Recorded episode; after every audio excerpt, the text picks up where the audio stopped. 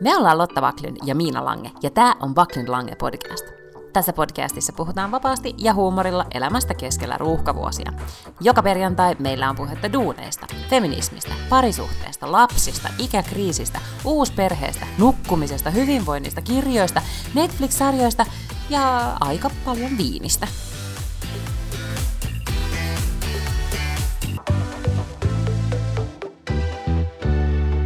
Hei, täällä Baklyn Lange podcast. Mä oon Lotta Baklyn ja mä oon Helsingissä ja mä oon terve. Ja Tukholmassa tyynyynsä nojailee Miina Lange. Miina, oot sä terve? No en ole, koska mulla on migreeni, mutta mä oon oikeastaan aika hyvässä tilanteessa, koska mä makaan pimeässä vakuuhuoneessa, pidän tätä mikrofonia kädessäni suuni edessä ja niin kuin vaan nojailen näihin paksuihin tyynyihin. Ja en esimerkiksi ole oksentanut, vaikka mulla on migreeni, joten tilanne on ihan hyvä.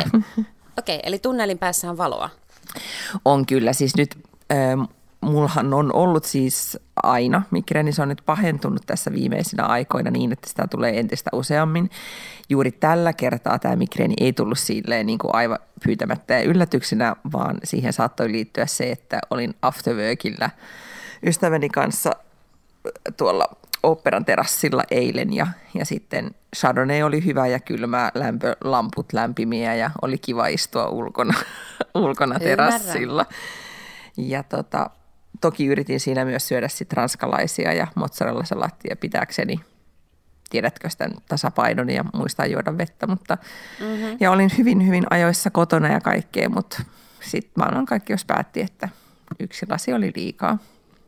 Ymmärrän. Mm. Mä myös ajattelin, äh, viime viikolla meillä oli firman kesäjuhlat perjantaina, ja mä päätin silloin päivällä, että mähän, niin kun, kun eihän siellä tietenkään siis mitenkään erityisen hyvää viiniä ole, tai siis semmoista ihan ok viiniä, mutta mä ajattelin, että mäpä juonkin, mäpä juonkin pelkkiä spritzereitä koko sen illan aikana, että mä juon niin vaan puolet tiedätkö, viiniä ja puolet vissyy siitä lasista, niin sitten pysyy koko ajan tavallaan se, se hydration päällä.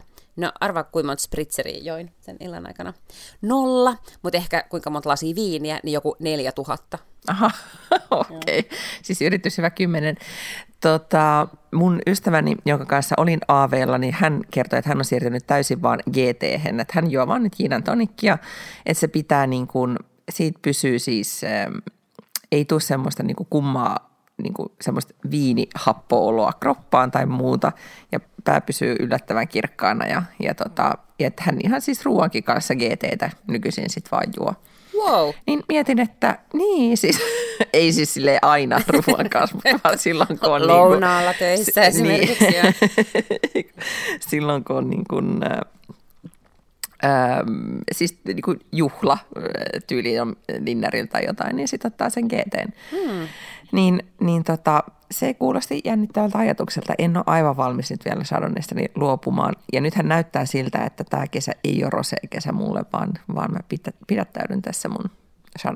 Ahaa. En tiedä, Mistä tämä käy, mutta en mä tiedä. Mä jotenkin niin kuin, mä luulen, että mulla on vielä sit viime kesästä yliannostus Mä itse asiassa jaoin tällaisen mm. uutisen myös tuolla meidän Facebook-sivuilla, koska törmäsin tähän eilen, että Prosecco kuluttaa Italian maaperää aivan hullun paljon. Eli se on itse asiassa epäkestävää, eli ei pidä nyt juoda Proseccoa ennen kuin ne saa siellä omat prosessinsa kuntoon, eli pelkkää kavaa ja roseeta sitten.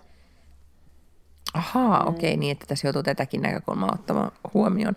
Tietysti. No nythän mietin tässä, että, että tota, jos nyt joku on viime jaksoja kuunnellut, niin on, on huomannut, että mä oon puhunut viinistä aika paljon. Nyt mä mietin, että jos mä en sit tästä viinistä en puhuisi enkä joisi sitä ennen tyyliin vaikka heinäkuun alkua, ulkunot ovat meidän podimiittejä, joka on siis 13.6. Aivan, puhutaan siitä nyt niin. hetki, koska siis torstaina 13.6.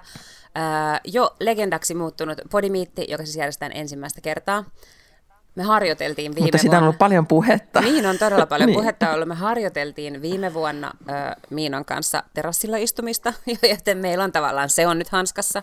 Ja nyt on aika järjestää podimiitti. Eli torstaina 13.6. kello 17 on mm-hmm. historian ensimmäisen podimiitin aika. Ja kerro nyt, missä me ollaan. No just tämän niin kuin tiukan researchin tuloksena niin päätettiin, että mennään Stockmannin eh, kattoterassille, eli sen nimi on varmaan Roof by Stockman by Teatteri tai jotain tällaista, tai Roof Stockman by Teatteri. Niin siellä, kello viisi Ex- pari viikon päästä. Excellent, laitetaan Itse tästä vielä. tasan kahden viikon päästä, koska nyt me nauhoitetaan torstaina. Totta. Be there. Todellakin, laitetaan tästä vielä kaikkea infoa lisää kaikkiin meidän sosiaalisiin medioihin ja eventtikutsut ja muut liikkeelle. Mutta ihan mahtavaa, Kyllä. mitä useampi ihminen tulee sinne. Musta on aina niin siistiä, mä olin esimerkiksi Maikkarin kausipressissä tiistaina, ja tota niin, niin, äh, siinä sitten mun äh, rivi, joka oli mun edessä, niin siihen tuli sellainen rouva istumaan, ja sitten se moi Lotta! Sitten mä olin että, että mul, vähän yritin raksuttaa, että kuka tämä on, ja hän siis sanoi, että sitten heti perään, että ethän sä tunne mua, mulla on vaan sellainen olo, että mä tunnen sut, kun mä kuuntelen niin, teitä aina. hän ei ole kyllä mikään rouva. Nyt mun täytyy korjata, hän ei todellakaan rouva, koska mä tiedän, kuka tämä henkilö No, on. nainen. Terkkuja. Siis, mut- niin, niin. niin, nainen. Mut mä nyt Vai kutsun- onko sä rouva? Mitä?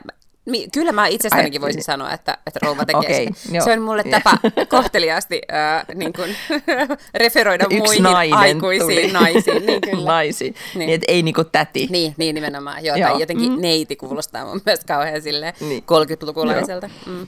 Sanotaan vaan nuori nainen, kun on alle 70. Nuori nainen siinä sitten tuli ja kävi ilmi, että hän oli Iltalehden kuvaaja, mutta hän sanoi, että hän kuuntelee kaikkia meidän jaksojamme ja oli sen takia aivan kärryillä kaikesta mun elämästä. Mikä oli tosi siistiä. Joo, just- Mutta olisipa siistiä niin se- tavallaan saada ikään kuin lisää kasvoja kuuntelijoille. Ehdottomasti. Ja sitten kuulla myös, että mitä muiden ihmisten elämässä tapahtuu, mm. koska, koska tota, just tämä, että kukaan ei multa kysy, mitä, mitä mulle kuuluu, koska, koska, tai kuka ja kuka, mutta ne, jotka kuuntelee podia, niin on, on tosi kärryillä. Mm.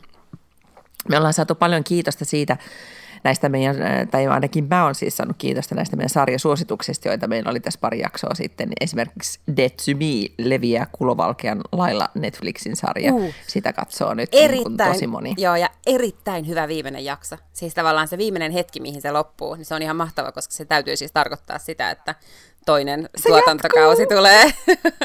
Kyllä. Ja kyllä mä nyt lasken päiviä, että se Big Little Lies tulee nyt, kun yhdeksäs päivä tulee Okei. Okay. ensi iltaan. Et tässä on, tulee muutenkin niin paljon hyviä sarjoja nyt kesällä, että mä toivon vähän salaa. En tietenkään sitten ei olisi oikeasti kiva, että sataa koko aika vettä, mutta tulee niin paljon kaikkea juttuja nyt telkkarista, mm-hmm. että, että tavallaan että se ei haittaisi, Joo, niin, se jos on vaan makaisi ja katsoisi telkkaria. Mä oon tehnyt massiivisen listan. Nythän siis on todella näin, että, että mä tuun olemaan Helsingissä jonkun aikaa yksin lapsetta, koska lapseni lähtee siis, hän ilmoitti, että hän ei ole tällainen kesäleiri-ihminen, joten hän nyt viettää sitten ä, alun kesälomastaan ä, tota, sukuloimassa siellä Pohjois-Amerikassa ja mä lennän sitten perään vähän myöhemmin, mutta siinä on niin kuin, pikkasen aikaa, että mä olen täällä yksinäni asunnossa, niin mulla on sellainen mielettömän pitkä lista, mä oon puhunut sullekin siitä, että mulla on se appi, jonka nimi on Wunderlist, ja siellä on näitä kaikki erilaisia to-do-listoja, että on niin kuin työ ja, ja kaikkea tämmöistä, ja nyt sinne on tullut semmoinen niin kuin kotijutut, mitkä pitää tehdä. Siis kaikkea tällaista niin kuin käy läpi kenkälaatikko, käy läpi se ja se laatikko, käy mm. läpi niin kuin laukut ja kaikkea tämmöistä. Et mä ö, odotan myös, että mä saan jotenkin, tiedätkö, niin laittaa just jonkun sarjan pyöriin Netflixistä tai sitten jonkun tosi hyvän äänikirjan tai podcastin, ja sitten vaan niin kuin rupeen käymään läpi niitä kamoja. Ja se se vasta on ihana tietenkin nimenomaan, että ei olisi sitä, sitä lasta mukana mm. siinä niin kuin jaloissa pyörimässä. Mutta mulla oli siis viime viikonloppuna ää, sellainen tilanne, että olin siis yksin kotona, tai siis yksin ja yksin olin siis lapsen kanssa, ja sitten oli kyllä toki bonuspoikanekin paikalla, että mulla oli niin kuin, meillä oli tavallaan niin kuin poikien viikonloppu, vaikka niin kuin, mä oon joo. nainen. mutta, Ah, aivan, mut, aivan. Niin, niin, mutta tota, ää, mut siis, ää, ja oli niin kuin, tavallaan tuntui tosi pitkältä ajalta, kun se oli niin kuin torstaista vaikka sunnuntaihin.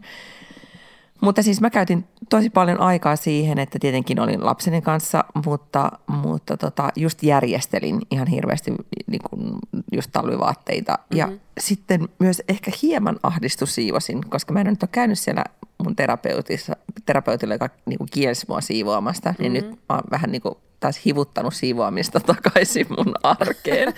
ja, ja, tota, ja nyt mä siis löysin itseni, mutta et, siis mulla oli tosi hyvä joku podcast, mitä mä kuuntelin, ja sitten tuolla Valterilla oli sen leikkikaveri käymässä sunnuntaina, niin mä kiilottelin meidän kaakeliuunien luukkuja. Okei. Okay. Ja se se vasta oli mahtavaa hommaa, koska jos niitä ei vähänkään kiilottanut, niin tulee tosi kiiltävät luukut. Mm-hmm. Ja sitten kun mieheni tuli takaisin reissultaan sunnuntaina, niin se katsoi niitä kaakeliuunin luukkeja ja sanoi, että, että miten sä voit? Ja mä sanoin, että ihan, ihan hyvin vähän ahdistaa. Koska siitä pystyy jo päättelemään, että kun kaakeliuneissa on semmoiset pienet tuhkaluukut, mä en tiedä, kun, tiedätkö kaakeliuneen anatomia sen suuremmin, mutta niissä on semmoiset tuhkaluukut, jotka on siis semmoisia niin messinkisiä pyörylöitä. Niin mä olin siis jopa ne kiilottanut, jolloin, jolloin tota, kaikki osat kiilsi tosi paljon, mutta hän piti sitä epäilyttävänä merkkinä. Ymmärrän. Ja oli tavallaan oikeassa. Joo. Meillä on tätä... Mutta siis se oli nautinnollista, että ylipäätään saa tavarat just järjestykseen mm. ja konmarittaa vähän sen. No kyllä. Ja meillä on siis ö, epätoivoisessa konmaritus, niin kuin prioriteettilistan ykkösenä on toi vinttikomero, mutta meillä on nyt siis mun ex-miehen kanssa tällainen salajuoni, että kun tämä lapsi lähetetään toiselle, toiseen maanosaan, niin sitten me mennään sinne ja me raivataan sieltä kaikkea pois, koska se on ihan mahdotonta, kun lähtee vintille ihan vaikka vaan hakemaan jotain matkalaukkua tai jotain tämmöistä. Niin siis ja hän, mulla on hän, lapsi, lapsi mukaan. hoarder, eikö se ollut? No on, si- hän halusi. siinä on välillä Niin, semmoisia niinku hoarder-piirteitä, joo. Sitten me mennään sinne ylös ja sitten se on silleen, oh, täällä on näitä pehmoleluja ja ei, hän oli unohtanut, mm. että tämä pitää viedä nyt mukaan sinne asuntoon, tiedätkö, ja muuta. Niin ei se, ei se niitä niinku muista aktiivisesti nyt, kun ne on siellä, mutta heti kun hän näkee, niin hänen pitää saada, joten kun hän lähtee toiseen maahan, niin sitten me tehdään sellainen niin kuin isku sinne ylös ja sitten vaan heitellään tavaraa pois. Meillä oli siis 80-luvulla, niin kun sisarellani ja minulla todettiin allergia, niin meillä tehtiin semmoinen, 80-luvulla tehtiin vissiinkin semmoisia niin allergiasaneerauksia, kun ajateltiin, että on parempi, että on niin kuin tosi pölytöntä ja kaikkea mm-hmm. sitä allergialle. Nyt vissiin ajatellaan toisin, mutta silloin oli allergiasaneeraus ja meillä Meillä ei niinku tyyli ollut just mitään tyyny, niinku, siis koristetyyniä tai paksuja mattoja tai mitä, tai mitään tuollaista. Mutta meillä oli myös niin, että, että ei ollut saanut olla pehmoleluja paljon. Et meillä ei. oli aina yksi, meillä oli yksi pehmolelu aina kerralla. Ja, ja sitten muut pehmolelut oli semmoisessa laatikossa peiteltynä. Ja, ja sitten aina kerran kuussa, tai mä muista miten usein me käytiin niitä hakea, aina se vaihdettiin se pehmolelu. Aha. Ja se oli aina tosi niin kuin, traumaattista vaihtaa sitten lelu. Aina itketti tosi paljon, kun ne muut ei. lelut jäi sinne vintille. Mm. Niin, tota, niin se, oli, se oli vaikea tilanne. Nythän siis, äh, nyt esimerkiksi mun lapseni nukkuu kaikkien pehmolelujensa kanssa ja myös mun vanhojen mm-hmm. pehmolelujen kanssa ja, Joo. ja niitä pehmoleluja joka puolella, mutta, tota, mutta hänelläpä ei ole ollut vielä allergiaa, koska hän on syönyt vuohen kakkaa koko lapsuutensa. No niin, aivan. Siitä ei tule allergi- Kuulostaa ihan joltain. Gwyneth Paltrown vinkiltä muuten Goopista. Niin, Eikö älä, Joo. älä rokota lapsiasi. Liiningen kynet Niin. täällä Kyllä, tervehdys. älä rokota lapsiasi, anna hänelle vuohen kakkaa ruuaksi. No, mutta hänet on siis asianmukaisesti rokotettu, haluan huomauttaa. Meillä, meillä, meillä oli, tota, oli eilen siis tämmöinen, niinku, siis tämä on tosi pieni bad mom moment, mutta, mutta sitten kuitenkin niitä tulee niinku ihan kummallisista asioista, huomaan minä. Kun siis meillä oli, olin kutsunut Valterin päiväkodin niin kevätretkelle, että ne tuli meille. Et ei mihinkään Skanssenille, vaan ne tuli meille, koska täällä on nämä vuohet ja kanat onni. Niin ne tuli sitten Valterin ryhmä, joku 20 tenavaa. Ja tota, ää, sitten meillä oli, ne pääsi syöttämään näkkileipää vuohilla ja katsomaan kanoja ja tipuja. Ja, ja tota, sitten ne istui rivissä siinä, siinä tota, meidän pihamaalla ja, ja sitten mä olin järjestänyt, että on niin kuin vesimelonitarjoilu, mutta sitten mun mies oli ostanut myös niin kuin Valterin suosikkeja Maria keksejä. Mm-hmm. Ja, ja sitten oli keksejä yksi tota, kulhollinen ja, ja sitten mä tarjoilin niille niitä meloneita ja keksejä. Ja, ja sittenhän ne lapset niin kuin, söi jo ne melonit, mutta ne meni ihan sekaisin niistä kekseistä. Mm-hmm. Ja sitten ää, sit mä kysyin niiltä niin kuin pedagogeilta, että, no, et, et, niin, että et, et miten paljon nämä näitä keksejä saa syödä. Mm. Ja sitten mä, ne katsoi mua, ne on tosi ihania ihmisiä, mm. mutta ne katsoi sille, niin siis meillähän on, että ei yleensä keksejä syödä. sitten mä olin sille, että ai niin mä unohdin, ei sokeria. Sitten laitoin keksit piiloon ja lapset alkoi huutaa, että keksiä lisää, keksiä lisää. Ja sitten niin kuin, että ei, eikä se mitään ne pedagogit, mutta sitten sit mä mietin, että ajattelin, jos ne lapset kertoo että vanhemmille, että, niin, että siellä vuohiperheessä syödään keksejä. Että nyt tämmöinen huhu lähtee liikenteeseen, että meillä syödään keksejä. Oi ei, En mä tiedä. kaikissa Sitten perheissä pitäisi vähän syödä keksiä. Niin, mutta mä murehdin sitä sitten siinä eilisen päivän, että voi voi tämmöinen moka nyt kävi, että sitä keksiä tarjoiltiin. Voi ei. Miina, sun pitää mm. tietää, että hyvät äidit antaa lapsille välillä vähän keksiä. Joo, niin mm. siis todellakin. Ja meillä, meillä syödään keksiä ja jäätelöä vaikka mitä. Ja nyt on vähän pikkasen päästy kuudiksen, eli karkin makuun. Uh, mutta tota, no mutta yhtä kaikki. Siitä mä ehkä tämän migreenin sitten sain. Niin, ehkä se tulikin siitä, eikä siitä Chardonnaysta. Nimenomaan stressi, stressimigreeni. Tästä äiti, äitistressimigreeni. Ja, ja, mutta kuulemme tänään aiotaan nyt, kyllä mä tästä vielä nousen niin sanotusti uuteen nousuun, mutta ihan, ihan tota, vaikka vaan kahvin voimalla, koska meidän pitää lähteä nyt saareen tänään. Me mennään valmistelemaan kesän alkua kesäpaikalle, niin mun on edessä vielä automatka ja laivamatka ja yms yms. Niin pakko tästä on vielä tueta. Kyllä. Kertaapas nyt nopeasti, että miten siellä ö, länsinaapurissa ollaan kestetty nyt tämä myrkyn, myrön hyökkäys ja Suomen, Suomen jääkiekkokulta. No itse asiassa siis se oli ehkä ensimmäistä kertaa nyt tänä aikana, kun mä oon täällä asunut, niin, niin oikeasti aidosti semmoinen super, että niin kuin, ää, aito semmoinen niin kuin rakkaudellinen kiinnostus Suomeen mm. tai, tai Suomen niin kuin tekemiseen heräsi. Yeah. Ja se oli aika jännä siis, mulla meni jotenkin nämä matsit silleen ohi, että että mä täytyy sanoa, että mä olin varmaan niin kuin aika moni muukin suomalainen vähän silleen, että jaa, jaa, että saan nyt nähdä kuinka tässä käy. Ja tota, kun oli se Ruotsimatsi, niin mä olin just silloin sit itekseni kotona ja Netflixiin on by the way tullut Talented Mr. Ripley-elokuva, mm. joka on mun suosikkeeni ja jonka ensi on siis, hei, se on tehty vuonna 99, siis siitä on kulunut 20 vuotta nyt, että se tuli. Niin mä sitten päätin katsoa Talented Mr. Ripleyä enkä sitten tätä Su- Suomi-Ruotsin matsia, koska jotenkin mä ajattelin, että mä en jaksa katsoa, kun me selkäämme. Mutta sitten mieheni alkoi tykittää tekstiviestejä, että Herra Jumala, että mitä te olette nyt tekemässä. Ja, ja tota, sitten ne oli tietenkin hyvin, hyvin pettyneitä, että Ruotsi tipahti. Mutta tosi nopeasti siinä sitten vuorokaudessa vai kahdessa tämä, tämä tota, sen Venäjä-matsin jälkeen sitten kääntyi niin kuin ylistykseksi, mitä on tietenkin Suomenkin mediassa voinut lukea, mm. että kuinka, kuinka tota, vaikuttuneita ruotsalaiset tästä, tästä suomalaisten menestyksestä on ollut. Ja sitten toi Hesarin ruotsin kirjeenvaihtaja kirjoitti hyvän analyysin siitä, että, että minkä takia Ruotsi nyt otti jotenkin tämän Suomen menestyksen omakseen tai pystyy jotenkin meitä kannustamaan, koska täällä se alla, että tehdään yhdessä ja, ja kaikki tekee yhdessä, niin, niin on niin tärkeä asia. Että jotenkin semmoinen soolosuorittaminen ei sovi yhtään niin kuin – ruotsalaiseen kulttuuriin mm. ja sen takia se Slaatanistakin ei alussa pidetty ja, mm. tai se koettiin jotenkin epäruotsalaiseksi. Niin tota, just tämä tämmöinen, että kaikki nöyrästi, tai nyt nöyrästi, nyt näin saa nöyräksi tekemälläkään, mutta siis niin kuin yhdessä, Kyllä, yhdessä tehden yhteiseen päämäärään, niin, niin se teki, teki tota, näihin vaikutukseen. Ja kyllähän se oli sitten siinä finaalissa, finaalimatsin aikana mä menin ajoissa nukkumaan, kun mun piti lähteä Suomeen, mutta sitten en voinut tietenkään nukkua, koska mieheni raivokkaasti kannusti Suomea oh, sen, sen finaaliin. Se on joo, siis täällä kuule huudettiin ihan hulluna ja sitten hän herätti, mutta tuli erikseen sanoi, että tuu nyt katsoa nämä loppuminuutit, että no niin. nyt te niin. voitatte. Ja, ja se oli hyvin poikkeuksellista, että hän, hän niin siinä meitä, meitä kannusti, mutta se paljasti sitten kyllä ne selostajatkin, SVTn lätkäselostajat sitten, kun ne siinä taistelun tuoksinassa, niin kyllä lipsautteli moneen kertaan sitten niin kuin semmoista ei nyt ihan mertarantamaisia sävyjä, mutta ei paljon muutenkaan. että, että sisään.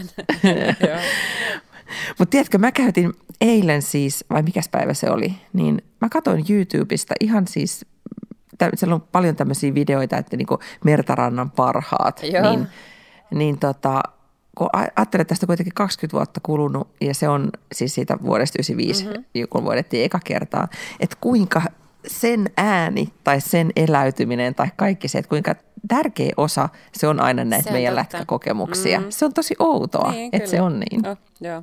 Ja kyllä mäkin siis annoin tätä äh, lapseni katsoa sen koko finaalin, koska mä ajattelin, että, että eihän on olemassa siis ihmisiä, jotka eivät koskaan elinaikana nähneet, siis ne, jotka kuoli ennen vuotta 1995 esimerkiksi, tai ne, jotka ne on ikinä nähnyt. Tai mun kummipoika, joka on syntynyt 2011, mutta niin kuin sen finaalin jälkeen, tiedätkö, että hänkään ei ole koskaan niin. nähnyt siis tällaista niin kuin maailman mestaruusvoittoa.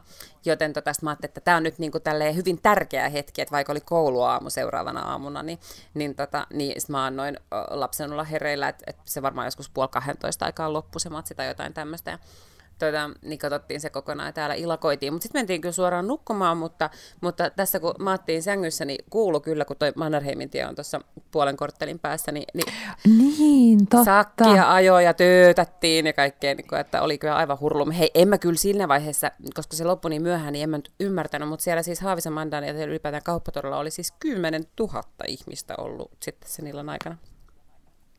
Joo, ja siis tota, ää, nyt mä en muista, se on, onko tämmöinen kundi kuin Timo Wilderness, on joku tämmöinen, se, se on Ylen toimittaja. Joo, tai, ja se tekee myös tubeja, mm. tai tubettaa niin kuin suomalaisuudesta. Ja hän Aivan. oli tehnyt siellä Haavis Amandalla sit videon siitä juhlinnasta, jota, joista oli, siis tuli ihan viraalihitti, ja se kannattaa käydä katsomassa, koska se teki tiivistää sit sekoilusta niin kuin tosi jotain oleellista. Mutta kommentit oli ihan parhaita siinä, siinä tubevideossa, koska siellä oli tämmöisiä, että tota, et mä en tiedä, et, et, en tiedä mitä, se oli joku ulkomaalainen, et en tiedä mitään kansaa, joka juhlii noin, että, niinku, että että emme koskaan enää tule voittamaan mitään. Ja se, ja se on se sävy jollain tavalla, että, se, että koskaan ennen ei ole voitettu, koskaan enää ei voiteta ja nyt juhlitaan. Että siinä on jotain niin ainutkertaista niin, meille. Mutta kun mm. eihän niitä nyt ole tullut niin taajaan näitä voittoja. Et 95 tuli silloin se ja sitten tuli 2011 kuitenkin vasta seuraavan kerran ja nyt 2019.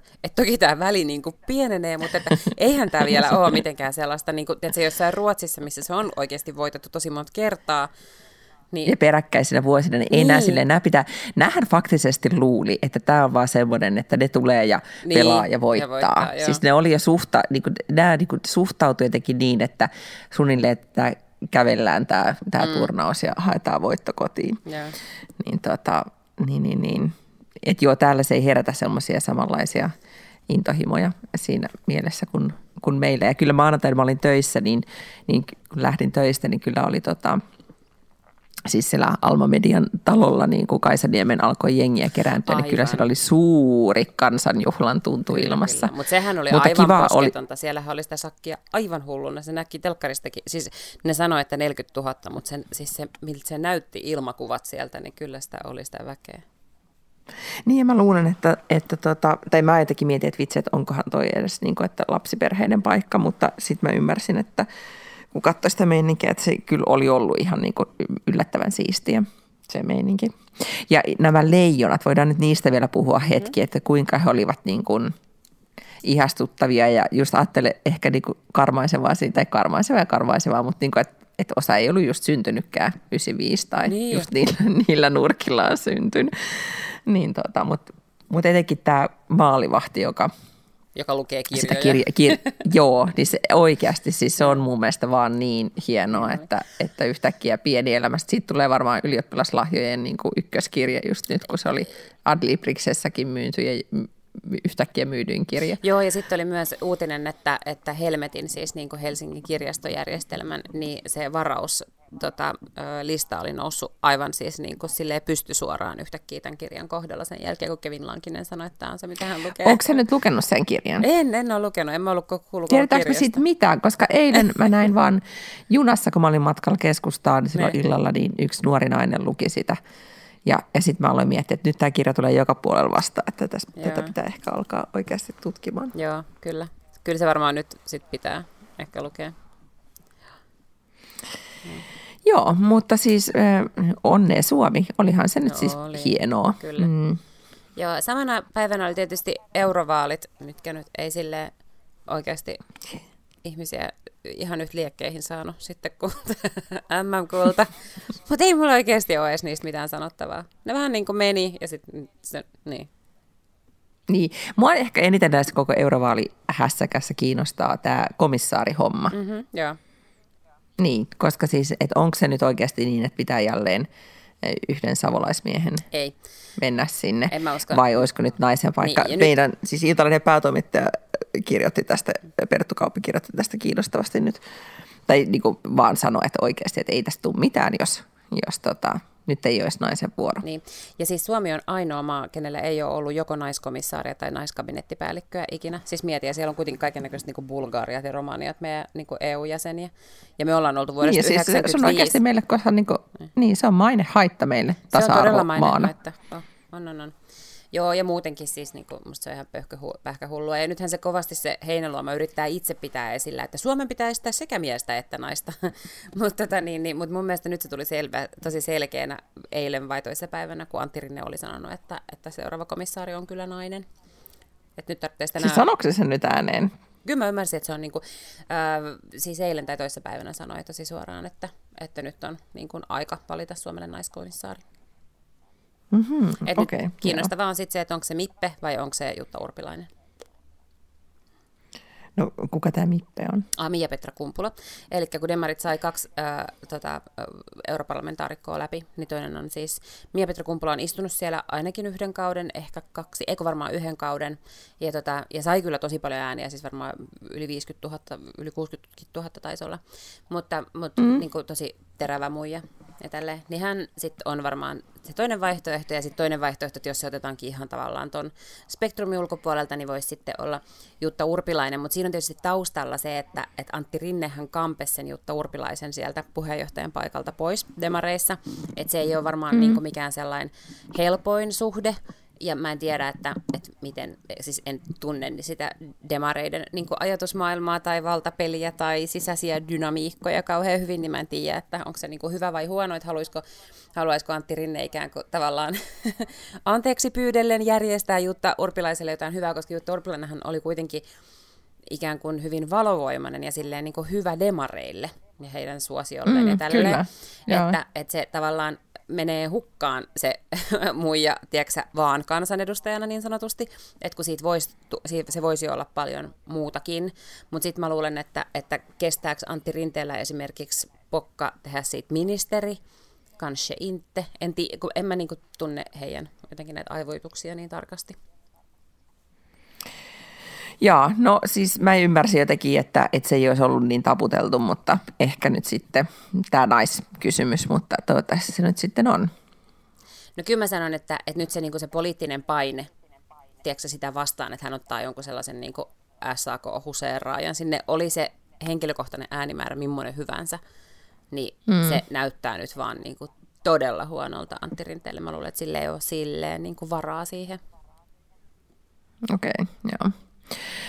No muuten mä en niitä eurovaaleja nyt täytyy sanoa, että en ihan hirveästi seurannut. Ei. Muuta kuin, että, ehkä, niin, että äänestysprosentti vähän nousi ja, mm. ja that's it. Ja siis täytyy sanoa, että niin kuin miten nopea tämä uutissykli on, koska mä yleensä aina mun puhelimeen kirjoitan ylös muistiinpanoihin että aiheita, mistä pitää puhua sun kapodissa. Ja mä siis mm. viime viikolla kirjoitin Mikkel Näkkäläjärvi. Ja nyt musta tuntuu niin kuin aivan pähkähullulta, että me puhuttaisiin jostain Mikkel Näkkäläjärvestä. Kukaan enää muista, kuka se on. Kukaan ei muista, että se löi Lapiolla kissaa. Ja niin kuin kaikkea tällaista. Musta tuntuu, että se, se on niin kuin ihan förbi, ja vaikka se oli vain viikko sitten niin kuin jotenkin kaikkien tärkein puheenaihe. Joo, ja se tahti on todella, todella kova kyllä tällä hetkellä ja huomaa siitä, mutta esimerkiksi tästä leijona-meiningistäkin, että vuonna 1995 varmasti sitä puhuttiin koko kesä Eikö niin, Joo. niin, että vaan niin kuin hehkotettiin. Kyllä. Nyt on vähän, varmasti tulee niin kuin, mikä se mörkö, löikö, mörkö sisään, sisään soi ihan varmasti, kyllä. Kyllä, kyllä, ja Marko ja Anttila näin. on niin kuin tavallaan household name nyt jonkun aikaa eteenpäin, ja hän nähdään varmasti veikkaan, että useammankin brändin jossakin niin kuin pesuaine pullon kyljessä sun, sun tota niin, niin, muissa kesäjuhlissa vetonaulana. Just näin. Mut, mm. Mutta jos katsoo sitä niin kuin uutis virtaa, niin, niin kyllä se sitten aika nopeasti palaa normaaliksi mm. siihen, että yhtäkkiä alkaa niin kuin muut jutut kiinnostaa ja, ja tulee muita aiheita. Että se kiinnostus on niin kuin tosi intensiivistä just silloin, kun se on päällä ja sitten sen jälkeen niin kuin vähän, vähän valuu, valuu tota, sitten sit ei enää niin kuin riitä innostus. Sitten me kulutetaan niin nopeasti se kaikki mm-hmm. ja sitten me ollaan sen jälkeen, että okei, okay, next. Yep. Ja that's it, kyllä. Mutta hei, mä haluaisin puhua tämmöisestä mm. vähän pitkäaikaisemmasta asiasta, nimittäin on, no. onnesta. Mä... Oh, mulla on mikre. no, anna tulla mm. nyt sitten vaan. Mä luen tällaista kirjaa kuin Väärää yrittämistä. On tämmöinen kundi kuin Kim Väisänen. Mä en tiedä, tota, mm, jos oot Nimi on tuttu, hänestä, kyllä. hän Mhm. tota, perusti aikoinaan semmoisen yrityksen kuin Blanco, joka äh, mitäkö nyt tekee, jotenkin tuhoaa asioita. Siis ei mitään fyysisiä asioita, vaan jotenkin tietoasioita, jotakin tällaista. Okei. Okay. Ja sitten se kuitenkin Tämä oli joku... todella pätevä kuvaus nyt. Mun mielestä kans- tietoasioita. Ja, joo, jotakin faileja tai, tai en tiedä mitä dataa se mm-hmm. jotenkin tuhoaa, mutta Hyrsam mielestä tämä on ollut hyvin tarpeellinen tota, palvelu, mitä ilmeisemmin, koska sitten se, hän möi sen tosi tosi isolla rahalla sen firman ja sitten hänestä tuli miljar, miljonääri. Ja sitten mm-hmm. hänet on nähty muun muassa siellä tuossa Leijonan luola-sarjassa niin kuin tämmöisenä sijoittajana ja hän muutenkin siis sijoittaa paljon ja on, hän sanoo, mikä hän, hän itse kutsuu itseään sarja epäonnistujaksi, koska sarjayrittäjä hänen mielestään kuulostaa hullulta, mutta hän on kirjoittanut kaksi kirjaa, toinen oli väärää vientiä, sitä mä en ole lukenut, mutta nyt mä sain häneltä tämän väärää yrittämistä kirjan, ja tämä on niin siis tosi viihdyttävästi kirjo- kirjoitettu, täällä on tämmöinen niin ala, teksti on tämän nimessä on väärää yrittämistä. Kun teet kotiläksysi, rahantuloa ei voi estää.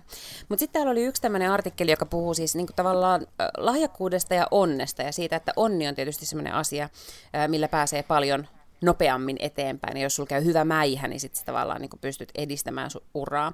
Mutta, mutta sitten tässä keskustellaan mun mielestä aika fiksusti siitä, ja sitten se kirjoitti, että reaalimaailmassa sen sijaan monen ammattigolfarin sanomaksi väitetty, mitä enemmän harjoittelen, sitä onnekkaampi olen pitää paikkansa. Eli ihmisen lahjakkuus ei ole vakio, vaan tavallaan onnea, onni lisääntyy, mitä enemmän sä tavallaan paneudut alttiiksi onnelle. Joo. Että sä voit olla oikeassa paikassa oikeaan aikaan, jos sä oot niin kuin joka paikassa koko ajan. Siis mitä enemmän sä olet paikoissa useammin, niin totta kai se todennäköisyys kasvaa, että sä oot silloin myös niin kuin oikeassa paikassa oikeaan aikaan. Eli mitä enemmän sä teet ja hustlaat ja sanot asioihin kyllä, niin sen todennäköisempää on, että yksi kerta niin se hyvä tota niin, niin, onni osuu kohdalle. Mutta hän on siis tänne tehnyt tämmöisen Ink, tai, äh, siis Ink Magazine, joka on tällainen jenkkilehti, niin, tota, niin täällä on kuuden kohdan ohjelma onnen parantamiseksi. No mä ajattelin, että käydäänkö läpi nämä kuusi kohtaa, koska kyllähän me tarvitaan kaikki parempaa onnea. Joo, ja onko tämä nyt siis sitä, koska toi, siis mikä tämä nyt oli se käsite jen, niin kuin englanniksi, se oli se vaikea sana, serendipity. Mm. Joo, mikä on mun mielestä mahtava, niin kun se on suomeksi se on vaan käännetty, tai sanotaan, että se on serendipiteetti, joka tarkoittaa jotenkin sitä, että, että, tota, että tavallaan sattuma suosii niin kuin valmistautunut tai henkilö, joka on perehtynyt mm-hmm. siihen jotenkin, niin kuin, että jos sä tutkit jotain asiaa aivan hulluna ja, ja sitten sä teet jonkun onnekkaan löydöksen, niin, niin se niin kuin onnekas löydös on, sä löydät sen sen takia, että sä oot jo perehtynyt tähän Kyllä. asiaan 20 vuotta. Eli silloin niin kuin on todennäköisempää aina, aina onnistua, kun, kun vaan tekee ja keskittyy johonkin. Ja tämä on ehkä se nyt ehkä tälleen sosiaalisen median aikana myös tosi kiinnostavaa, jos seuraa esimerkiksi ihmisten uramuuveja tai, tai miten jostain on tullut joku vaikka just somevaikuttaja tai joku, että et mistä kun on nähnyt sen alun ja mihin he ovat päätyneet, mm-hmm. niin sehän on monesti just silleen, että, että he ovat vaan niin kuin oikeasti aloittanut hustlaamaan ja Joo. kertoo siitä. Ole, olleen, niin kuin, että kerro tarpeeksi usein, että mä oon, mm-hmm. tää, on, tää on mun ala, tämän mä osaan, tälleen Kyllä. mä teen. Niin, niin yhtäkkiä siis tulee sit ja. Niin kuin kyllä, asiantuntija. Kyllä, mm. ja kyllä mä ajattelen niin kuin esimerkiksi silloin, kun mä aloin tekemään stand-upia, niin mähän tein ihan helvetin paljon kaikkia todella veemäisiä keikkoja myös, jotka on ollut aivan hirveitä.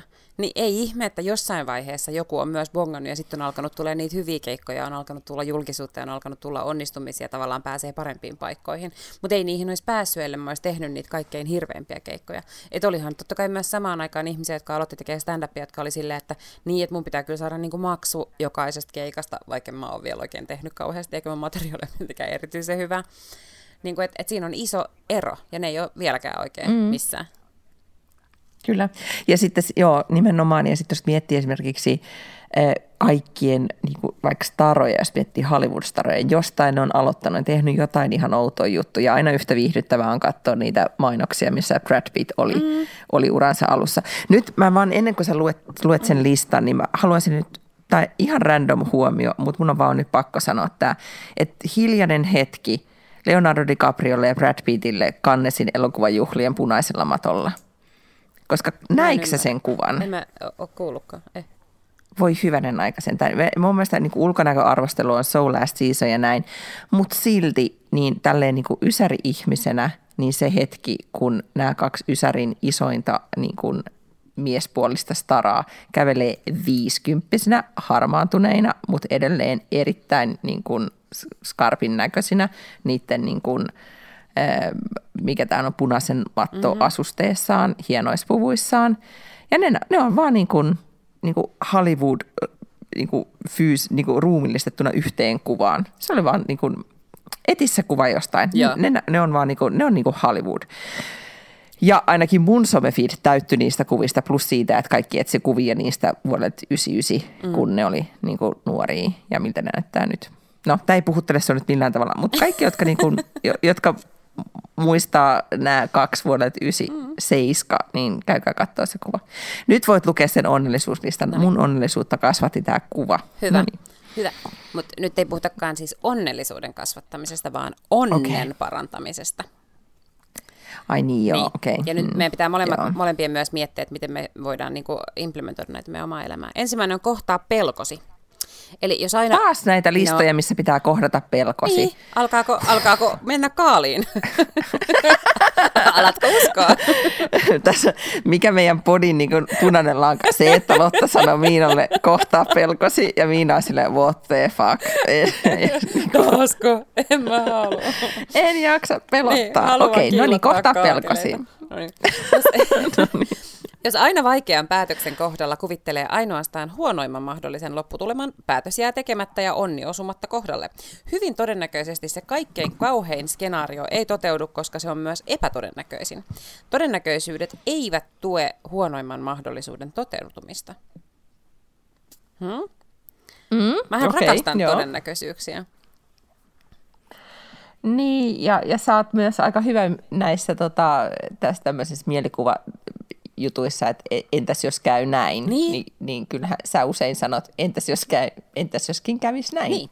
tyyliin, että et, tota, on olemassa semmoinen Instagram-sitaatti, joka sanoo, että jotenkin, että entäs jos niin kun, joku, että lennä, lennä, ja sitten se toinen kysyy, että et entäs jos putoan, ei kun hyppää, niin, niin se olikin, hyppää. Sitten toinen sanoi, entäs jos putoan, ja sitten toinen sanoi, entäs jos, entä, en, mutta entäpä jos lennät. Mm. Niin. niin aivan. Eli Joo. pitää pitää mielestään, eli kun on se vaikea päätös ja vähän pelottaa tehdä se, niin se kannattaa silti tehdä, koska todennäköisyys, että se menee silleen niin kuin sä toivot, on kuitenkin isompi, koska sun toive on niin vahva. Eli sä työskentelet sen eteen, ettei se mene sille perseelle. Mm. Hyvä, kohtaa pelkosi. No sitten kohta kaksi. Tiedosta todennäköisyydet. Kannattaa tehdä kotiläksyt mahdollisimman hyvin ennen suuria päätöksiä, jotta tietää mihin on ryhtymässä. Hyvin tehty pohjatyö nostaa onnistumisen todennäköisyyttä, olipa kyseessä sitten suuri tarjouskilpailu, työpaikan hakeminen tai päätös ryhtyä yrittäjäksi. Mikäli kotiläksyt ja pohjatyö osoittavat, että todennäköisyys onnistua on alle yksi prosentti, kannattaa jättää päätös tekemättä. Tällöin jää 99 prosentilla todennäköisyydellä odottava epäonni kohtaamatta. Mm-hmm. Mutta niinhän se varmaan onkin. Siis kyllä mä ymmärrän, että jos tästä yri- esimerkiksi ö, ryhtyisi yrittäjäksi, niin kuin mekin ollaan monta mm-hmm. kertaa puhuttu, että olisipa kiinnostavaa niin kuin pyörittää tai omaa yritystä, niin ei sitä varmaan ihan kannata silleen tehdä, että mä nyt niin kuin huomenna irtisanoudun ja sitten ruvetaan tutkimaan, että olisikohan tälle tuotteelle markkinaa.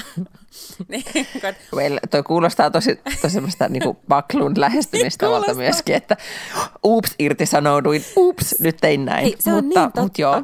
Mä muistan, kun mm. mä olin jossain seminaarissa, Ellun kanat järjesti jonkun seminaarin, ja se oli Reetta Räty oli, oli tota juontamassa, ja mä en muista miten se sanoi, mutta se sanoi, että, että hänelle niin kuin, äh, paras jotenkin motivaattori on se, että hän irtisanoutuu, koska sitten sun on niin tavallaan pakko oikeasti aika nopeasti miettiä, että mitäs mä nyt teen seuraavaksi, tiedätkö, kun alkaa fyrkat loppu. Mm. Ja mulla on pari kertaa käynyt mielessä, että, että jos ei tiedä, mitä haluaa tehdä, niin onhan se, se, se niin kuin ihan relevantti vaihtoehto irtisanoutua.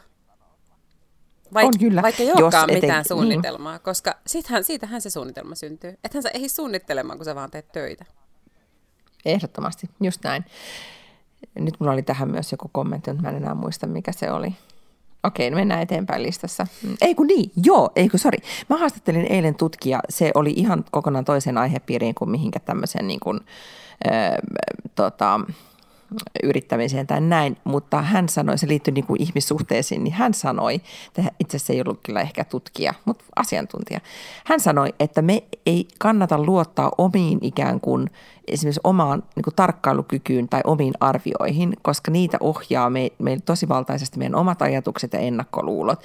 Että hän oli sitä mieltä just, että, että pitää meidän paremmin just tehdä pohjatyötä tai oikeasti niin kuin käyttää aikaa analysointiin. Ja hän oli sitä mieltä, että ihmisten niin kuin kyky analysoida tai että meidän käyttämät työkalut analysoida esimerkiksi niin kuin, omaa itseämme näin, niin ne on puutteellisia. Ja hän oli sitä mieltä, että siihen kannattaisi käyttää oikeasti paljon enempi aikaa. Sitten siinä oli muutamia harjoituksia, mitä, mitä mä katsoin, niin, niin ne oli todella, todella kiinnostavia. Niin kuin, että ei mitään välttämättä persoonallisuustestejä, mutta nimenomaan sitä, että erilaisia tapoja hahmottaa, että – okei, mitä mun kannattaisi tässä tilanteessa tehdä. Ja silloin oli esimerkiksi tämmöisiä, ähm, tämmöinen äh, testi, millä voi, sen nimi oli joku tukkimiehen summamutikka, taisi olla tämän, niin kuin tämän, tämän metodin nimi, mutta se oli tämmöinen, että oli mikä tahansa asia, esimerkiksi just työpaikan vaihtaminen tai niin kuin työpaikka, että sä listaat ominaisuuksia, jotka on ää, äh, niin kuin työpaikassa sulle tärkeitä. Joo.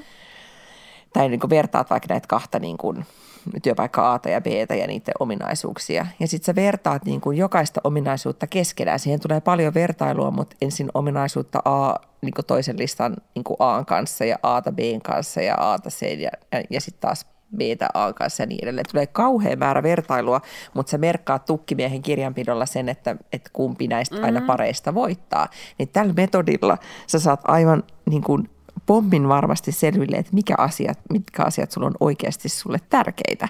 Ja sit sä pystyt niiden perusteella tekemään sen päätöksen. Olisi se työpaikka, asunto tai parisuhde tai ihan mitä vaan. Ah, onpa fiksua. Mm, ihan tosi fiksua. Ja sitten kun mä kuuntelin häntä, niin mä ajattelin, että tämä oli semmoinen niin kuin, eh, varmasti asia, joka kiinnostaa Lotta Paklundia Kyllä. tehdä, koska, koska siinä on just nimenomaan tämä niin kuin, todennäköisyys lasta. Joku, jollain tavalla tämä, niin kuin, että teet pohjatyöt kunnolla. Mm. Ja eihän siinä, siis ennen kaikkea toi tavallaan niin kuin hahmottaa omaa sellaista niin kuin arvojärjestystä ja ajattelua. Että eihän sun ole pakko tehdä sitä päätöstä just sen pä, pä, niin kuin perusteella, että oho, että nyt tämä kolumni sai tiedätkö, niin kuin yhden viivan enemmän kuin toi toinen kolumni. Kyllähän sä voit sen mm. päätöksen tehdä, miten sä sitten haluat kuitenkin, mutta toihan selkeyttää tosi paljon omaa sellaista niin kuin hahmottamista. Kyllä. Uh, Joo. No niin, no sitten mennäänpä listassa eteenpäin. Mm. No, sitten täällä on varaudu vastoinkäymisiin. Tämähän taas niin kuin ei kuulosta yhtään mm, semmoiselta Lotta Backlundilta. Siihen kohtaako epäonni vai ei voi harvoin vaikuttaa, mutta varautuminen on viisautta. Pahimpaa mahdolliseen vastoinkäymiseen varautunut selviää huomattavasti nopeammin kuin valmistautumaton ja vaikuttaa siksi onnekkaammalta. Tästä samaisesta syystä koneen pääjohtaja Pekka Herliin piti kalenterinsa melko tyhjänä. Kun epäonni ja vaikeudet kohtasivat yritystä, johtajalla kuului olla riittävästi kaistaa niiden ratkaisemiseksi. Aikataulun riittävän harvaksi jättävä varautuu tulevaisuuden vastoinkäymisiin, joita varmasti tulee. Mikäli kalenteri on täyteen puukattu, on vaikea järjestää riittävästi aikaa ongelman ratkaisuun ja vastoinkäymisten voittamiseen. Hm. Mm, erittäin hyvä huomio. Kyllä, tosin ja, ja, kenellä, niin. kenellä on jotenkin niin kuin, mahdollisuus ja kyky enää tänä päivänä pitää kalenteri melko tyhjänä. Mutta sitten ainakin, että varmistaisi sen, että jos joku asia, mikä vaatii huomiota, tulee, tulee ikään kuin esille, että sä sitten oikeasti mm. keskityt siihen, kun pelkästään sehän on jo meillä vaikeaa, että, että sä tiedät, että on olemassa jokin iso tulevaisuuden bisneksen kannalta meidän pitäisi fokusoida nyt tähän asiaan, mutta nyt nämä päivittäiset ei, asiat, mm. niin, kuin, niin, niin, niin se on, niin kuin, senhän huomaa ihan tälleen korporaatio maailmassa niin kuin tosi selvästi, että monesti se niin kuin päivittäinen niin kuin vie, vie aikaa sit siltä, että oikeasti pitäisi ajatella, oikeasti vaan ehkä ajatella tai selvittää jotain asiaa pidemmälle. Tästä tuli mieleen, että on mainittu Ellunkanat kertaalle, nyt mainitaan uudestaan, koska Ellunkanoilla on tämmöinen lukupäivä, mikä on nyt ollut mun mielestä kauhean kiinnostava konsepti, että heillä on siis, että he käyttää yhden työpäivän, en tiedä millä niin kuin, onko se nyt vuodessa vai kvartaalista tai kuin, mm-hmm. mutta niillä on lukupäivä, että ne voi käyttää yhden päivän vaan lukemisen, että selvittääkseen maailman menoa. Mm-hmm. Todella hyvä. Ja se on just tämmöistä, niin kuin, että, ai, niin kuin, että oikeasti varaa aikaa mm, siihen. Että... Kyllä. Ja sitten ää, toi mm-hmm. Risto Siilasmaa kirjoitti siinä Paranoidi-optimisti-kirjassaan tosi paljon siitä niin skenaariotyöskentelystä, että mitä hänen mielestään ei tehty aikoinaan Nokiassa, ja sen takia se meni niin kuin meni. Että ikään kuin olisi pitänyt miettiä, että miltä näyttää tavallaan tulevaisuus horisontissa, että millaisia erilaisia skenaarioita on oletettavissa, että tällä mobiili- tai matkapuhelin tai miltä tahansa niin kuin alalla tulee. Ja sitten tavallaan ehkä sen perusteella ainakin päättää, että milleen toimitaan niin kuin näissä mahdollisissa erilaisissa skenaarioissa. Koska mä oon yrittänyt puhua tota, niin kuin, ja kyllä mun pomokin on niin kuin ostanut sen, että joo, että meidänkin pitäisi tehdä jotain tuollaista, mutta ei me olla siis tehty asialle mitään. Mutta että kyllähän televisioala on ihan samanlainen. Niin kuin varmasti mm-hmm. viide, koko ajanhan se muuttuu, että me ollaan niin kuin pysytty mukana siinä muutoksessa, mutta että who knows, miten ihmiset katsoo viiden vuoden päästä telkkaria tai, tai miten näitä oikeuksia ostetaan ja myydään ja kuka se on se meidän asiakas esimerkiksi tulevaisuudessa. Ja mun mielestä vaan, että ellei siihen olla varauduttu, niin sitten tavallaan mm, siinä tullaan, mm. se, se on niin kuin etukilpailu etulyöntiasema, jossa oot vähän niin kuin hahmottanut sitä, että kuka se potentiaalinen asiakas on tulevaisuudessa sen sijaan, että et ole. Niin, ja jos miettii, että esimerkiksi aikakauslehdet vuonna, ei tästä ole niin kauhean monta vuotta sitten, niin, niin muistan olleeni vielä niin kuin kulta-aikaan Hörstillä, joka julkaisee tai omistaa Cosmopolitanin oikeudet, mm. niin, niin kuinka vähän siellä puhuttiin siitä, että, että joku päivä niin nuoret naiset ei enää ehkä ole kiinnostuneet niin. tästä kiiltävä kantisesta paperista.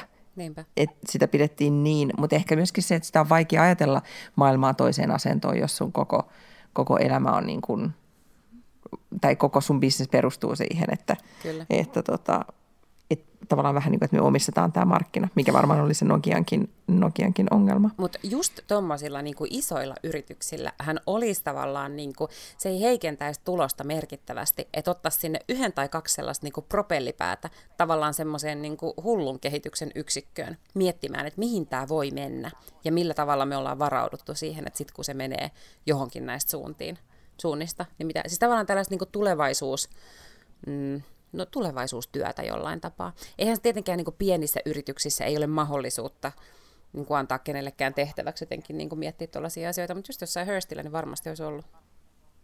Joo, ja nythän siellä tehdään tietenkin hyvinkin eri lailla hommia ja mm. siellä on väki, väki vaihtunut, mutta koska nimenomaan se, että, että, se, että miten laskee irti siitä ajatuksesta, joka, johon tavallaan koko se hyvänen aika iso koneisto edes nojaa. Mutta tota, mä muistan siis, mulla oli uran aikana, oli tämmöinen niin kuin, kun olin, mä olin tehnyt yhtä projektia just kosmoaikoina sille ihan niin kuin sydänverellä ja, ja niin kuin halusin muuttaa maailmaa ja tehdä jotain todella erilaista. Ja tota, ja sitten projekti saatiin eteenpäin, mutta sitten mun omassa, niin kun, ja se meni onnistuneesti, saatiin saatiin se lanseerattu ja näin. Mutta sitten kun mun omassa elämässä tapahtui niin kuin tosi niin kuin kamalia asioita, mä kärsin silloin siitä lapsettomuudesta ja mä olin ihan jossain niin kuin, tosi niin kuin itse tosi vaikeassa tilanteessa. Ja mm. mä muistan, kun tapahtui tässä projektissa niin kuin iso vastoinkäyminen, niin, ja että olisi pitänyt silloin niin sit alkaa miettiä, että okei, miten tästä eteenpäin. Ja, ja silloin sitä pystyy ajattelemaan sitä duuniprojektia tosi ikään kuin rationaalisesti, koska silloinhan sä vaan niin kuin toimit ikään kuin mm ta, niin kuin tavallaan työmoodissa, mutta sitten sitä samaa ajattelua, että olisi pitänyt niin kuin omaan elämään soveltaa, laskea todennäsy, todennäköisyyksiä ja uskoa, että kyllä tämä tästä niin kuin vielä sujuu ja niin edelleen, niin se oli tosi paljon vaikeampaa, kun se oli tunteet yeah. kiinni siinä. Siis tiedätkö, niin jotenkin, että vaikka kaikki sanoivat että todennäköisyys sitä ja todennäköisyys mm. tätä, niin, niin, niin en mä uskonut siihen, että mä olin ihan vaan niin kuin – ihan eri tavalla rikki se duuni ja se ei niin kuin tuntunut miltään, yeah. vaikka se oli niin kuin myös tosi niin kuin ikävä asia, mutta, tota, mutta se oli jotenkin tosi, että sillä on myös niin kuin eroa sitten, että miten tämmöiseen skenaariotyöskentelyyn niin, pystyy tai, joo, joo, tai joo. todennäköisyyslaskelmiin sitten, että kuinka, kuinka niin kuin, tota, tunteisiin menevä asia se esimerkiksi on. Mm. Mutta tämä on siis yksi neuvo, on siis varaudu vastoinkäymisiin. Ja seuraava neuvo täällä on ympäröi itsesi ystävillä. Mitä laajempi on ystävien, kavereiden ja työtuttavien verkosto, sitä onnekkaammaksi ihminen tuntee itsensä. Esimerkiksi mitä laajempi on sosiaalinen verkosto, sitä todennäköisemmin tulet kutsutuksi juhliin, peliin tai leffaan. Vastaavasti epäonnen kohdatessa laajasta verkostosta löytyy todennäköisemmin tukea ja apua tilanteesta selviämiseen. Esimerkiksi työpaikkojen ja tilaisuuksien löytämisessä sosiaalisten verkostojen rooli on kasvanut ja kasvaa huomattavasti. Sitran tutkimuksen mukaan vain 23 prosenttia suomalaisista on päätynyt nykyisen työhön avointa työpaikkaa hakemalla. Varsinkin Suomen kokoisessa maassa tunnet jonkun, joka tuntee asiasi kannalta juuri sen oikean henkilön. Joo. Itse asiassa jossain oli kiinnostava juttu siitä, että, että äm, sun lähimmät ystävät ei ole kaikkein parhaita tyyppejä suosittelemaan sua työpaikkaan, mutta joku tutun tuttu on paljon todennäköisempi. Et kun ystävällä on tavallaan aina se kiinni, että, että hän tavallaan tuntee itsensä vähän niin kuin ikäväksi välikädeksi silleen, että, että mä en niin kuin esimerkiksi meidän työpaikalla, niin en mä ehkä välttämättä nyt haluaisi suositella johonkin työpaikkaan mun ystävää, koska eihän mä niin kuin ehkä objektiivisesti kuitenkaan osaa sanoa sen ystävän niin kuin ikään kuin mm, jotenkin työn tekemisestä mitään tai mitään tällaista. Ja sitten mulla oli semmoinen olo, että mä oon jotenkin vastuussa siitä rekrytoinnista tai jotenkin tälleen. Mutta sitten taas, niin kun, jos joku tutun tuttu on sanonut, että hei, että mä oon tehnyt tällaista ja onko teillä jotain duunei, niin mulla ei ole mitään ongelmaa tavallaan ko- laittaa hänet kontaktiin meidän rekrytoijan kanssa. Tajuat sä? Ei niin, mm. joo, tajuan, kyllä. Että et, et se on tosi todennäköisempää, että ihmisillä on jotenkin silleen positiivisempi ja sieltä syntyy paljon enemmän tuloksia kuin sä niin kuin tavallaan tutun tutun kautta. Ikään kuin LinkedInin tokakontakti. Niin niiden kautta pystyy hankkimaan töitä. Joo. Ja sitten sit muutenkin tässä tämmöisissä niin vastoinkäymisissä ää, itse muistan, ää, kun esimerkiksi tämmöisissä niin erotilanteissa tai jos on niin kuin oma, nyt tämä on, niin kuin, mä puhun nyt en, mm. en ehkä duunitilanteista, mutta niin kuin elämän kriiseistä, jolloin niin kuin paljastuu tai jotenkin huomaa aina sen, että kuinka, kuinka tärkeä se oma sosiaalinen verkko tai ystäväpiiri esimerkiksi on, tai että kuinka paljastuu kriisitilanteessa, että kuinka kuinka paljon esimerkiksi ihmiset haluaa auttaa tai ne on niin kuin, ää, tulee sun tueksi, mm. jos sä oot sitten itse ikään kuin ollut out there jossain vaiheessa. Et se, se on niin kuin ehkä sellainen asia, mitä, mitä ei hahmota ennen kuin sit itse on joskus siinä tilanteessa joutunut olemaan, mm. että kuinka, tota, kuinka oleellinen osa se on. Ja just eilen äh, afterworkilla, kun juttelin ystäväni kanssa, niin totesimme, että mitä, mitä vanhemmaksi tulee sitä – tärkeämmäksi jotenkin muodostuu se oma ikään kuin oma ryhmä tai se niin kuin ystäväjoukko tai se, jotka tiedät, että kun on tajua, että ne on ollut mukana jo tosi pitkiä niin kuin monessa käänteessä, että tietää, että tapahtuu mitä vaan, niin siellä niin kuin, ne, he ottaa koppia mm. ja itse on valmis ottaa koppia. Kyllä. Joo, no mitäs muuta no, onnekas on? Ole avoin uusille tilaisuuksille ja mahdollisuuksille. Täällä lukee, että onnekkaat ihmiset tapaavat olla avoimia kohdalle osuville tilaisuuksille ja ottaa harkittuja riskejä. Miksipä ei mentaliteetti ajaa tämän tyyppisiä ihmisiä toimintaan ja tekemään päätöksiä. Sitten tämä Kim kirjoittaa itse täällä, että hän päätyi itse yrittäjäksi vaan siitä syystä, että hän kysyttiin mukaan yritykseen. Ajattelin, että voisihan sitä vähän aikaa kokeilla. Niin, mm. joo. Että ö, pitää vaan niin kuin lähteä kaikkeen. Olla silleen, joo, ehdottomasti, kyllä, todellakin kokeillaan. Eli avoin, optimistinen, utelias, eiku avoin ja utelias. Nämä, niin, ja siis nämä listat on aina vähän tämmöisiä samanlaisia. Mä vaan nyt huomaan, niin, että no. mä jäin miettiin tätä viimeistä kohtaa, että, että se, mutta että mä ymmärrän tämä sun mentaliteetti, tai siis tämän taktiikan, että sä hakkaat näillä listoilla mua päähän niin kuin eri, eri, ja näissä on vaan eri, niin kuin, että oli ne mitä tahansa, niin näissä on aina nämä samat pointit, mutta tota, mm-hmm. tämähän oli vähän kuin Secret-kirjan joku listaus. Kyllä. Joo. Tai tämä, tämä on suoraan jostain Oprahin joku listaus. Paitsi, että sä, usko, on, että sä uskoisit tätä niin. enemmän, jos mä sanoisin, että tämä olisi niin kuin Oprahn listaus. Mä uskon tuohon, siis mä oon aivan niin kuin, todellakin uskon tuohon listaan. Mm. Siinä ei ole mitään sellaista, mitä mä jäisin epäilemään. Mutta jos Oprah ja Kynet olisi niin kuin lukenut nämä kohdat, niin Kyllä. niin mä olisin silleen, että uu. Mm. Ei vaan, siis mä uskon näihin todellakin nyt, musta vaan just tänään tuntuu, kun mä makaan tässä pimeässä makuuhuoneessa, että mä en ole niin vastaanottavainen nyt näille mä kaikille ymmärrän, asioille. Mä ymmärrän. Se on sääli, koska tämän, tämän listan viimeinen kohta on ole optimistinen. koska tämä lukee, että optimisti onnistuu ongelmiensa pohtimisen sijaan keskittymään mahdollisiin ratkaisuihin. Hmm. Se on, joo. Ja se, sitä on, on niin kuin, jos joskus itse joutuu sellaiseen tilanteeseen, että miettii, että voi voi, miten tästä nyt selviän, niin kyllä auttaa niin paljon, jos miettii sitä ratkaisua ja jopa tekee erilaisia Jep. asioita siihen ratkaisua kohti. Se on ihan vaan kertakaikkisesti niin kuin, ö, tosi maailman yksinkertaisin asia, mutta tota, ja tietenkin välillä unohtuu. Niin, ja täällä on myös siis konkreettisia hyötyjä, nimittäin täällä lukee, että tutkimukset osoittaa, että optimistit ovat onnellisempia, menestyneempiä ja elävät pidempään. Mm. Ja.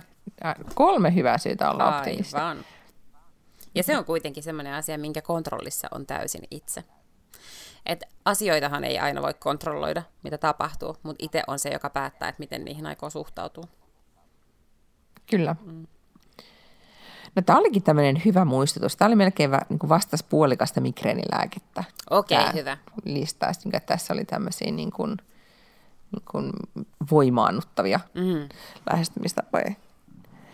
Toimii paljon, Lotan lista toimii paljon paremmin kuin migreenilääke ja kahvi. Mä en nyt voi tästä ihan kredittiä ottaa itselleni. Niin, ehkä sitten vaan on niin, että ne lääkkeet, mitä mä oon mussuttanut, niin niiden vaikutus alkaa alkaa niin. Että vaan niin kuin tässä, sille, uup, uup, nyt mä voin nousta täältä ja niin kuin puoli istuvaan asentoon ja sille, että jaa, uuteen nousuun. Kyllä, kyllä. No mutta tämähän oli tosi tota, Suositteleeko tätä kirjaa, siis sitä väärin, joo, mikä se oli, väärin yrit, yritetty? Väärää yrittämistä, joo. No mä oon nyt ehkä joo. puolessa mm. välissä, ja hän siis niin kuin, hän on varsin humoristinen ihminen ja kirjoittaa siis niin kuin hauskasti, että, tämä että pitää niin kuin lukea silleen sellaisella otteella. Musta tämä on kyllä hyvä. Okei. Mä oon alkanut nyt, niin kuin, koska mun tämän vuoden kirjaprojekti niin kuin, hyytyi, silloin muistetaan niin kuin hiljainen hetki sillekin, että tammikuussahan se jo kuoli, mutta, mutta nyt kun on u, uusi alku, koska kesä mm-hmm. ja kesäloma yeah. ja, ja, niin kuin, ja nimenomaan niin kuin, että oikeasti kirja, että fyysinen kirja, että nyt, nyt mä oon todennut, että nämä kuunteluhommelit ja muut, niin, niin tota, eikä edes niin kuin, että mä luen kännykän ruudulta, niin ei mm. nyt mä vaan fyysisiä esineitä alan tässä seuraavaksi. Okei, okay. Hordaamaan. Tota, niin, siis kirjoja Joo, toisin sanoen. Ymmärrän. Se, se on olkoon mun tota, goal. Mä oon myös jäänyt vähän kiinni, nyt mä oon yrittänyt mun lapselle, että voitaisiin alkaa lukea noita Astrid Lindgrenin satuja, ihan siis silleen niin kuin satuja satuja, niitä niin kuin, ni, niitä, missä ei ole kauheasti kuvia. Mm-hmm. Esimerkiksi niin kuin, nyt mä oon lukenut sille saariston lapsia Joo. Ja, ja Eemeliä. Mutta esimerkiksi saariston lapset, niin se on musta niin ihana, että mä oon nyt vähän niin kuin välillä, kun lapsi on jo nukahtanut, koska se nukahtaa aika nopeasti, koska se on semmoista, mä luen silleen monotonisella äänellä, että miltä kesä, kesäpäivä näyttää Tukholman saaristossa, kun siinä on aika paljon sitä kuvailua. Mm-hmm. Ja, tota, ja sehän on sellainen niin kuin viipyilevästi kirjoitettu, niin, niin, tota, niin sitten lapsi nukahtaa ja mä vaan jään lukemaan sitä. Et, niin kuin, koska se, se on niin jotenkin semmoista niin kuin onnellista kesäkuvausta, niin sitä on ihan mukava, mukava lukea mutta ehkä vähän jotain niin tälle aikuisempaakin makuun voisin kuvitella kesällä lukevani. Joo.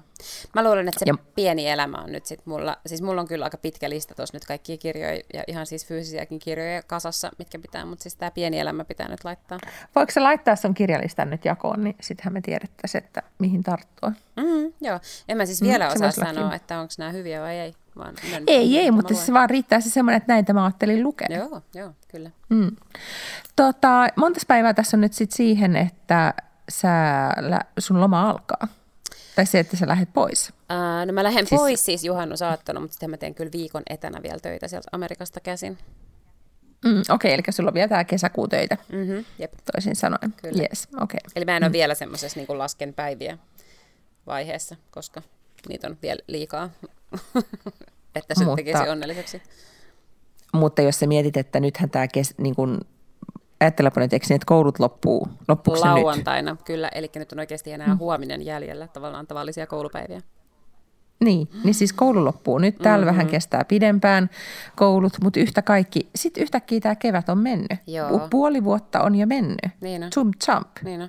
Mm, totta. Ja nytkin kun katsoo ulos ikkunasta, niin siellä on aivan ihana auringonpaiste. Niin, ja sitten sun tekeminen mennä ulos. Ja mun pitää alkaa pakata, koska Kyllä. me lähdetään sinne saareen, vaikka olisi miten migreeni. Ja mä pääsen siellä pesemään ikkunoita ja nauttimaan, nauttimaan kesästä. Ja ehkä sitä viiniäkin sitten juon. Mahtavaa, kyllä. Kertaa sillä se migreeni, migreeni lähtee. Näin juuri, kyllä. sillä se lähtee, Eiku, niin sillä se lähtee, millä se on tullutkin. Tämä oli joskus klassinen sanonta ystäväpiirissäni, siis aivan kauheita, mutta siis sukupuolitaudeista, että, että jos on saanut seksitaudin, niin sitten se lähtee seksille. Mm. Sehän ei siis pidä paikkaansa, joten harrastakaa turvaseksiä. Ei todellakaan pidä paikkaansa, mm. joo. Äm, me palataan vielä ensi viikolla ja muistakaa mm-hmm. laittaa kalentereihin todellakin siis podimiitti. Joo, koska se sieltä on tulossa ja sitten, joo, niin no joo, se on jo hyvänä aika kahden viikon päästä, mm. kuten todettu. No niin, äh, ihanaa helatorstain jatkoa sulle, kaikille muille ihanaa koulun viikonloppua ja, ja kesäloman alkoa niille, jotka aloittaa kesäloman. Me kuullaan taas. Hyvä. Hei hei! Hyvä, pus pus!